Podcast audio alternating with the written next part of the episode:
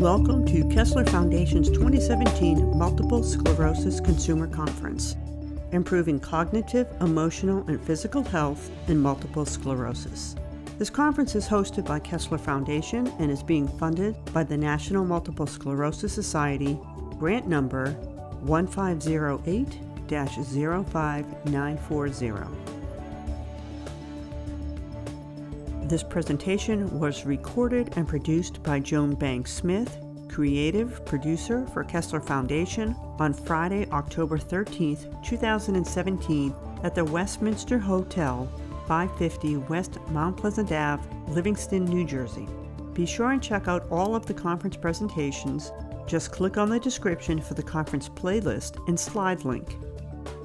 Our first session of the conference, Prevalence and Nature of Cognitive Deficits in MS, was presented by Dr. John DeLuca. Dr. DeLuca is internationally known for his work on cognitive processing, cognitive rehabilitation, neuroimaging, and fatigue in neurological populations. He is Senior Vice President for Research and Training at Kessler Foundation. Let's listen in. I really like coming because it's you who really, who really respond to. So I'm really glad that we have this opportunity to tell you a little bit about what we do. Um, I'd like to thank the National MS Society for uh, funding Kessler Foundation for 25 years. Uh, really been great. Um, this is work is because of, of that kind of funding. So I have a lot to talk about, and that means I'm going to present a lot of things so it's really better if you, if you sort of listen and get the big picture rather than try to write everything down because it's going to be kind of tough. I want to just present as much as I can so that you can digest some, some of it and, um, and get a picture of it. So, so we're going to talk about cognitive function, cognitive dysfunction in MS.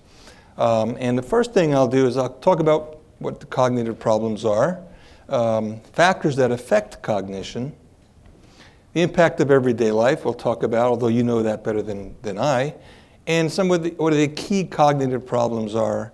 And in the end, if we get time, really quickly, if there's any, uh, impact of medication on improving cognition. Um, so, first, from a person with MS. Appointment after appointment, Dr. X listened to my complaints but didn't take them seriously or relate them to MS. Compared to her patients in wheelchairs, my thinking symptoms must have appeared minor, but they were very powerful and had the potential to be just as devastating as the physical difficulties. Some of you may have experienced some of this before. So I don't need to explain what MS is to this group. Of course, we all know. Um, interestingly, you know, it's progressive disease, but we know there's plaques in the white matter, but for the past 20, 25 years, we know that there's gray matter. That means the neurons are actually affected. For 150 years, we thought it was just a white matter disease.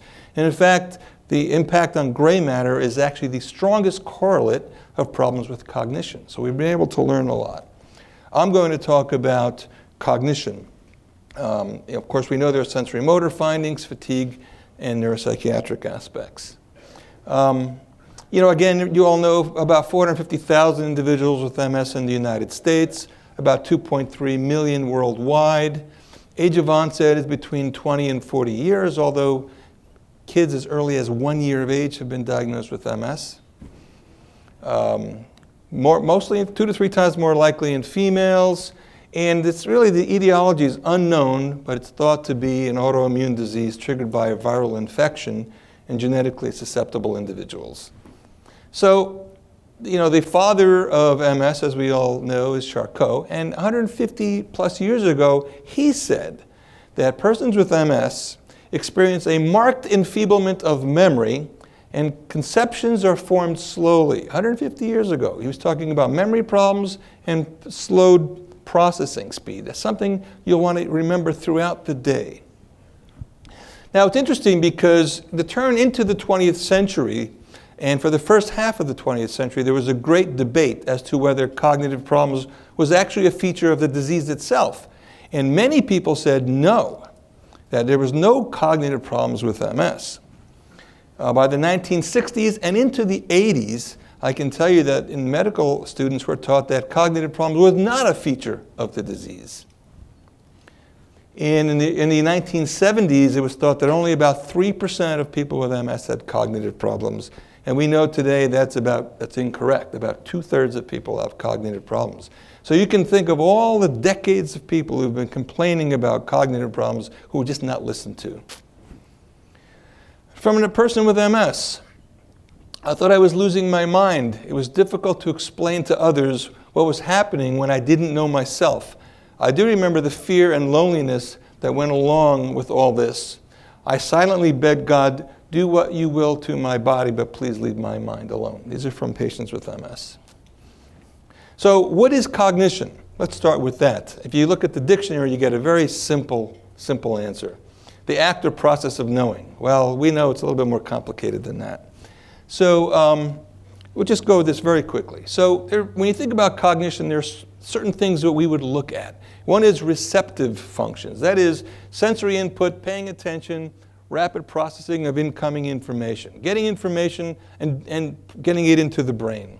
The second part is learning and memory. Once you get that into the brain, you need to learn it and then you need to remember it. And there are all kinds of issues associated with learning and memory, which we'll talk about, because it's not so simple. And then you take that information, you do something with it, you think about it. You have mental organizations, mental manipulation, and then you, eh, you have to ex- execute that, a response. The executive function is to do something with what you've just learned and thought about.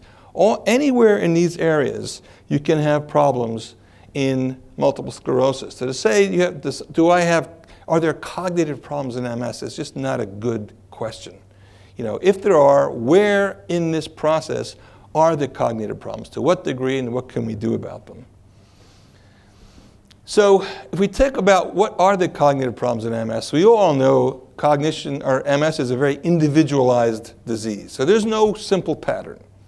But there are some things that we know from the literature which are more likely. So, the most likely problem, if there's a problem in cognition, is slowed processing speed speed of processing slows down. Okay, that's the, probably the biggest issue. It happens early in the disease and progresses. The second problem is learning and memory, and we'll talk about these two quite a bit. Uh, learning and memory, and you'll see what I, we'll get into that in more depth. Executive functions, like I said, once you've decided, you've remembered something, you've decided to do something, you need to plan what you're going to do, or you need to organize or initiate a response. There can be a problem in that. And oftentimes patients think that's a problem in my memory. But in fact, it may not be a memory problem, it may be an executive problem. And problems in perceptual processing. One area of new research is the area of social cognition.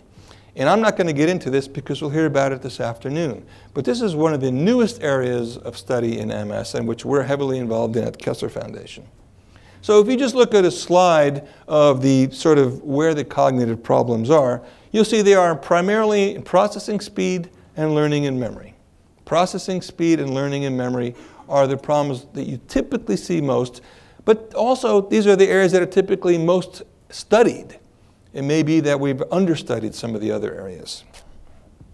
If you look at the frequency of cognitive impairment across disease course, so if you look on the far left here, you see clinically isolated syndrome where patients do not yet meet the full diagnosis of MS, uh, but 75% go on to get a diagnosis of MS.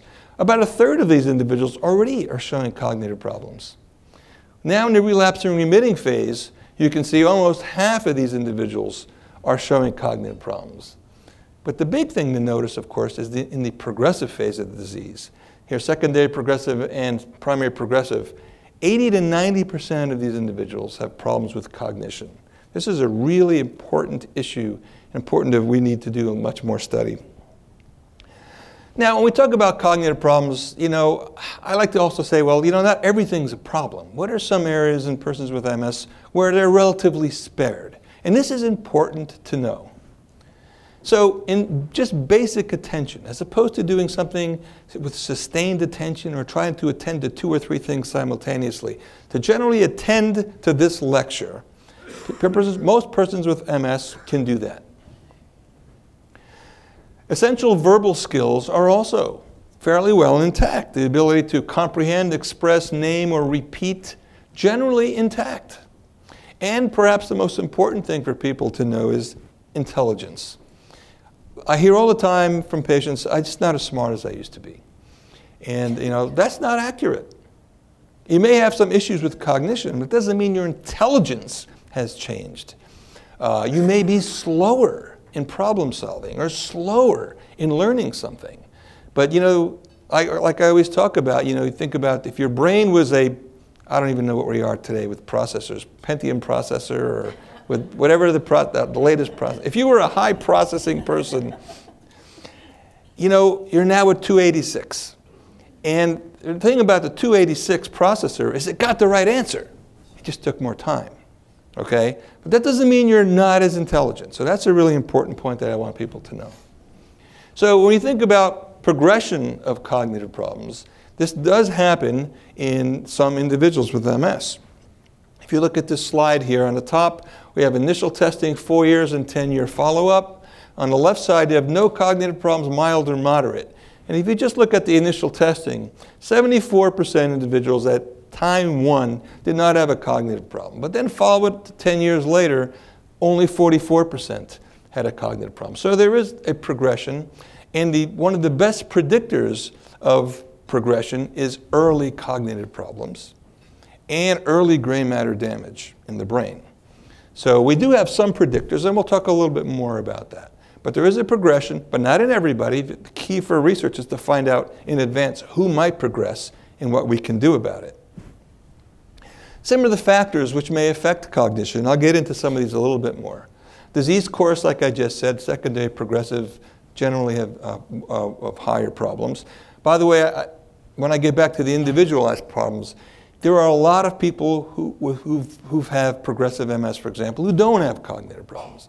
And there are individuals who have um, early onset and have a lot of cognitive problems. So that's the variability. There's no single pattern here.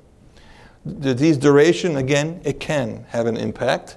Um, fatigue, fatigue we'll hear about today, can affect your cognition in the sense that you might feel fatigued, and that fatigue might influence how you respond. But it doesn't mean that fatigue itself is going to result in decreased cognitive processing. That's really important. Depression, it may, but not always. The same thing. You can be, you can be fatigued and depressed and solve problems fine. Uh, stress, the same thing. You know, some individuals are more susceptible to stress. It's how we all respond to stress. Essentially, just being a human, um, there's issues of stress and cognition. Gray matter atrophy is a strong predictor, and male gender actually is a, a, a stronger, uh, males are at increased risk of having cognitive problems. So, some of the other factors more specifically. So, let's talk about fatigue. Um, so, in this study, um, this study looked at fatigue from the beginning of a workday till the end of a workday. and said if fatigue is going to affect cognition, let's see what happens during work. So on the left side of the slide, baseline is really at the beginning of the day. MS subjects here are in blue, healthy controls are in green, and there was no significant difference in self-reported fatigue.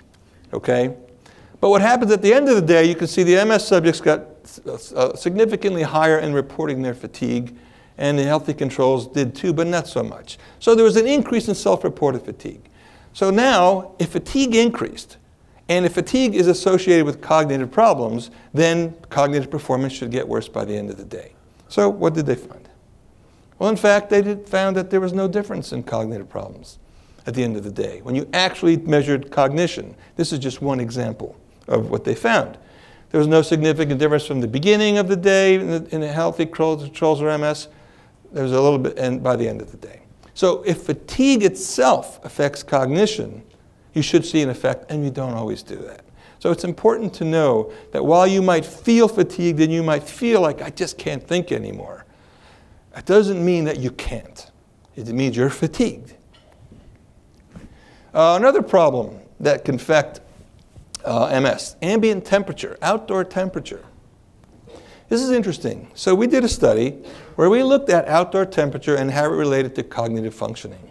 So, here um, we have um, colder temperature and warmer temperature. Okay, colder temperature and warmer temperature. And on the, on the y-axis here is cognitive functioning. And this shows you that persons actually did worse when it was warmer than when it was cold. Okay, a lot of people have talked about that. However, what about in the same person? We actually had the opportunity to look at to test the same person in the cold versus the warm. So that's a stronger uh, study. And when you do that, even in the same person, six months apart, that the same person actually does was performing worse in the warmer weather than the cold weather. So ambient temperature can have an influence on cognition. Oh, this is a big one. Ooh, this is a big one. All right. Well, there are plenty of people now in New Jersey and, and other places who are, who are on marijuana, and for, I'm sure, very good reasons. But what's the influence of cannabis on cognition? This is a tough study, a slide, but I'll just show you because it's really to remind me. Uh, in this study, looking at cannabis users versus non users, okay?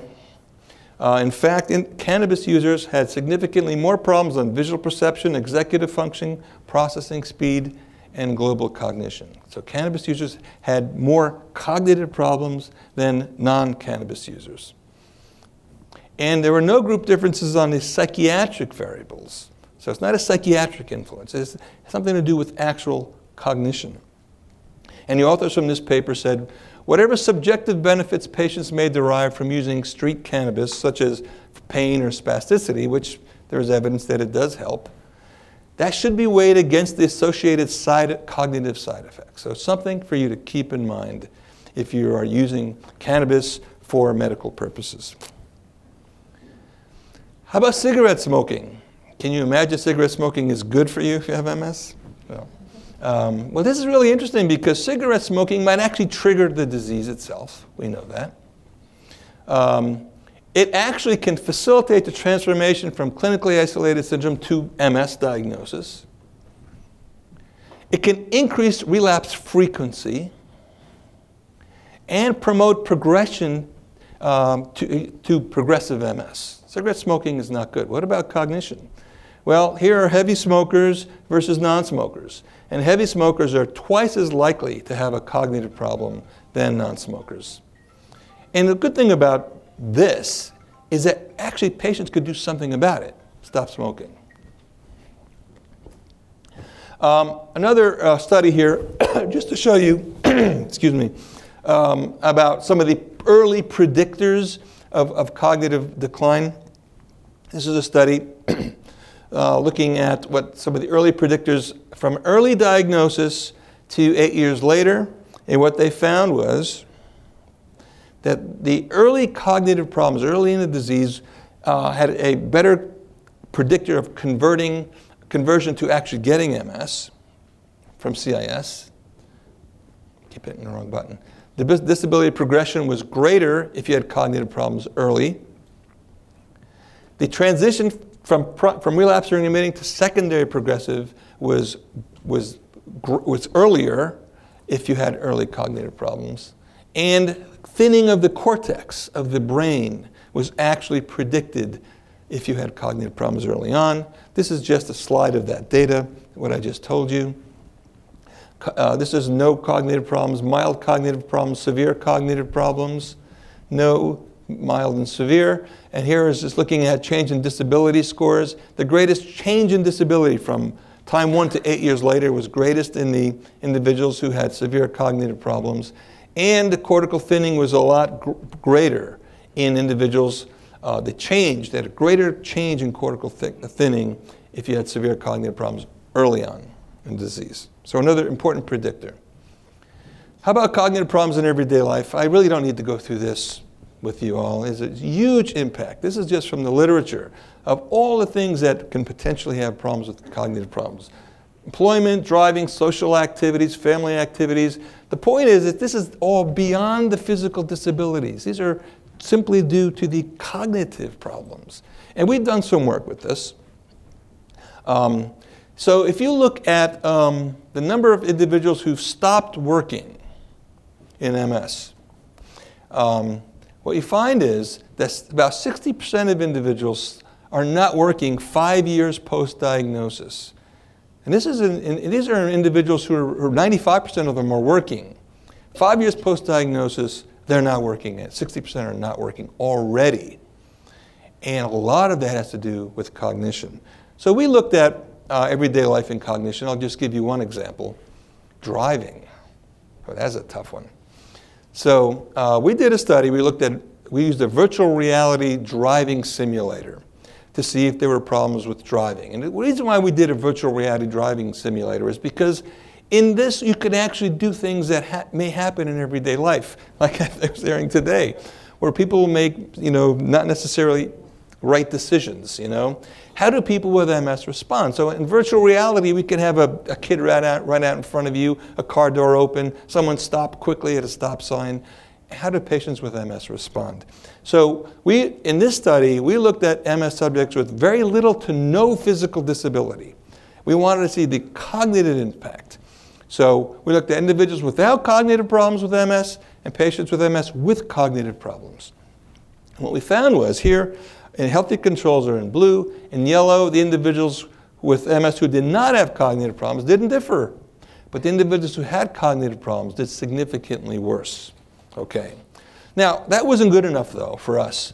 We actually said, okay, this is just this is just virtual reality. What happens in actual real reality? So we were able to get the driving records of, of with the patient's consent and uh, see what would happen with actual driving. And what we found was that here yellow means no crashes, red is one or more crashes. Healthy controls or MS subjects without cognitive problems didn't differ. But individuals who were cognitively impaired actually had six times more driving crashes. Now, I'm not here to say you shouldn't drive if you have MS. I'm not here to say that, okay? Um, but I do say that you know, as we become concerned about physical disability, we also need to be concerned about cognitive and its, its impact. So, assessing cognitive impairment, well, how do we assess cognitive problems? It sounds like it's very complicated. Um, well, the neurologist's judgment uh, is actually poor. Neurologists are no greater than chance in identifying cognitive problems, no greater than chance. So, the, the neurologic exam and um, the interview are not enough. Um, so, what about the patient's self report? If the neurologists are not good at finding out what cognitive problems. Well, why don't we just ask the patient? Well, it turns out that the patient's self report does not predict actual cognitive problems on average. There are some that do, some that don't. On average. Patient self report tends to be more associated with emotional distress, how distressed somebody is about their condition, rather than the actual cognitive problems. So that means what do we have to do? The only way, the best way to really understand is to do an evaluation. You have to go through the areas that I've talked to you about receptive functioning, learning and memory, thinking, executive function, and actually measure it. It's the gold standard. Why? Because they are highly correlated with brain imaging and they predict everyday life activity. So the assessment is really important if you really need to know about what the cognitive problems are. Um, this is a survey by the CMSC on cognitive screening in MS clinics throughout the country. And I don't know if it includes Canada or not. And they simply asked, do you, how many patients are, how are patients screened for cognitive problems in your practice? And so what did they find? They found that 52% do nothing. Half of the clinics don't even ask. 20% ask the patient, self report, and that's great. By the way, I'm the first person to say we need to listen to our patients, okay? But our job as clinicians is to know what our patients mean, not just what they say. But 20% at least ask the patient. Only 29% actually do any formal testing for cognitive problems, despite the fact that we know of all the issues that are associated with cognition. So let me get a little bit more into what the key cognitive problems are, a little bit more into that. I'm going to talk about information processing efficiency. This is really important, okay? And we define it as the speed of processing or remembering or, or, or accuracy in performance. So those two things how I define working memory accuracy, uh, efficiency. But first from a person with MS. Often I have a 5 to 15 second delay in recognizing what is going on, what is being said, who I am talking to. Don't ask me a compound question unless you want me to shut down completely. One thing at, one thing at a time and wait. Up until about a year ago, I thought MS would just be a physical battle. The cognitive problems obviously are, are key. So, let's, let's talk about is, is processing speed the major issue or accuracy and performance the major issue? So, here we just define processing speed as the amount of time it takes to do something. How much time does it take for you to complete a task? Or, how much work can you get done in a set amount of time? That's how we measure processing speed. Working memory uh, is the temporary storage and active maintenance and manipulation of your thinking. That is, keeping something in your mind and processing it and see if you get it right or wrong. So, we're going to look at both of those and see which one of these two are the primary problems? Speed of processing or just being working it out and being accurate? And we're going to talk about what we call odds ratios. So what are the odds or relative risk of having a processing speed problem or a working memory problem compared to the general population? Okay, so look at the risk. So in this study, what we did, we uh, looked at here we have all MS subjects versus healthy controls. And when we look at MS subjects, the odds of having a processing speed problem is 10 times higher in MS than the general population. 10 times higher. The odds of having a working memory problem is 2.7, which is also high. But processing speed is four times more likely than working memory than the general population to have a problem in MS. Now let's look at just relapsing remitting MS. When you look at relapsing remitting, the odds are five times higher, which is still five times higher. The important point here is working memory. 1.3 is not significantly different from the general population. So in relapsing remitting, the primary problem is processing speed, not in being accurate in your responses. But look what happens to secondary progressive MS. The odds of having a processing speed problem in secondary progressive MS is 65 times higher than the general population. I mean, that is just huge. That is such a huge problem. Everybody with progressive MS should be assessed on cognition in, in where they go for their care. So, um, information processing speed is the primary issue in, when we talk about the efficiency of processing information. I'm going to go way beyond five minutes. He's giving me five minutes. Learning and memory. Okay. Uh, uh, see, I'm, I'm getting, I am, I'm getting, I'm going like this. Is that it? All right, learning and memory, I have to go faster, sorry. Um, learning and memory, learning, we all know what learning and memory is. It's the process of acquiring new information. Memory is, is, is, is taking that information and using it later on. So we think about learning and memory as a process, not remembering five words or three words in five minutes. That's not learning and memory. Learning and memory is in, getting information from the environment. If it's important, it's stored in the brain, it's called consolidation, and then we can f- retrieve it later. Not everything is consolidated. Not everything we do is stored in the brain. But if it's deemed important enough, that's what we, we can find it. The issue, though, is is the problem in learning to begin with or in retrieving from long term storage? This is critically important because it drives what we do. If the problem is in learning, we make sure people learn to begin with. If the problem is in retrieval, then we make sure that they can retrieve it. However, the literature was unclear about this. When we first started, my first grant from the MS Society was to see if we could solve this problem. So we did a study. Is in fact the problem a retrieval failure or a problem in learning? And what we did was very simple. We made sure that MS subjects and healthy controls learned the same amount of information. How many trials does it take to learn the same amount of information? Now, if the problem is, is that you can't remember it, you still will have a problem in retrieval. However, if the problem was you needed to, more trials to learn, there'll be no retrieval problems. What did we find? Here, it took subjects with MS almost two times longer to learn the same amount of information. Okay? But when we asked, we then after they learned, we found that there was no problem in recall and recognition. No problem. Well, okay, that was one study. Uh, maybe, we, maybe that was just a, a, a, fluke. We did the same thing in another type of learning, this, another type of verbal memory. Took subjects more trials to learn. But MS subjects, after you made sure they learned, remembered the information just as good as healthy individuals, even up to one week later. There was no decline, no significant decline. And again, in the third study, again, we find the same thing. This told us that the problem was not in retrieval from long term storage. The problem was making sure you learn to begin with. And that's critically important because that's where rehabilitation is. And that's what we're going to hear from Dr. Chiaravalloti, because when I get kicked off. But that's the part. You have to know what the problem is before you can solve it. And so we took, we did all of this research to say that's where the problem is. And so we'll hear about that. Primary problems in the acquisition of information. So can we improve cognitive problems? Just a couple words on, on this. Um,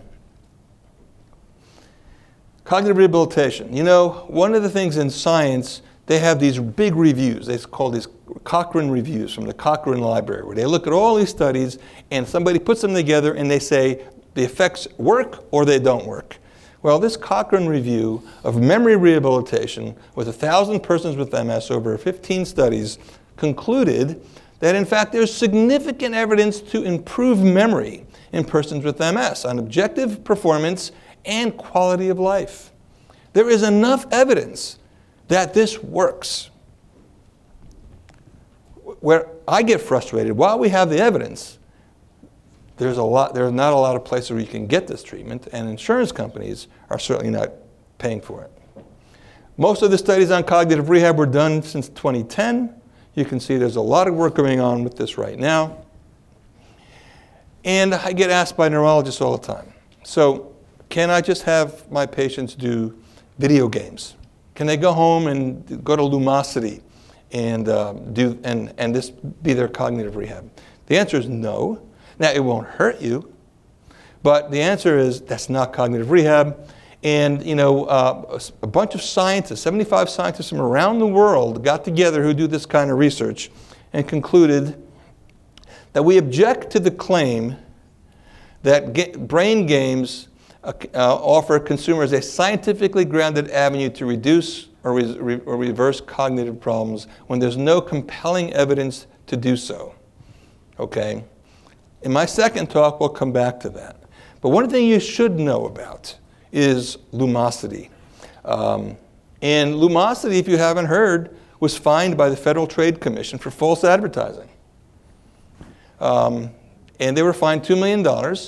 And I'm just, these are just quotes from that, and, you, and I'm just going to read it. Lumosity preyed on consumers' fears about age related cognitive decline, suggesting their games could stave off memory loss, dementia, even Alzheimer's disease. But Lumosity simply did not have the science to back it up. They said Lumosity claimed, and they didn't have the evidence for, improving performance in everyday tasks such as schoolwork and athletics, delaying age related cognitive decline, protecting against mild cognitive impairment, dementia, or Alzheimer's disease. They claimed they could reduce cognitive impairment associated with PTSD, stroke, traumatic brain injury. Um, and so you have to listen to their, if you listen to their advertisements now, they're very careful, by the way. They change their advertising. Um, pharmacological approaches, I know I'm being pulled off the stage, so I'm just going to tell you very quickly, and this is easy, there's no pharmacological treatment for cognitive problems.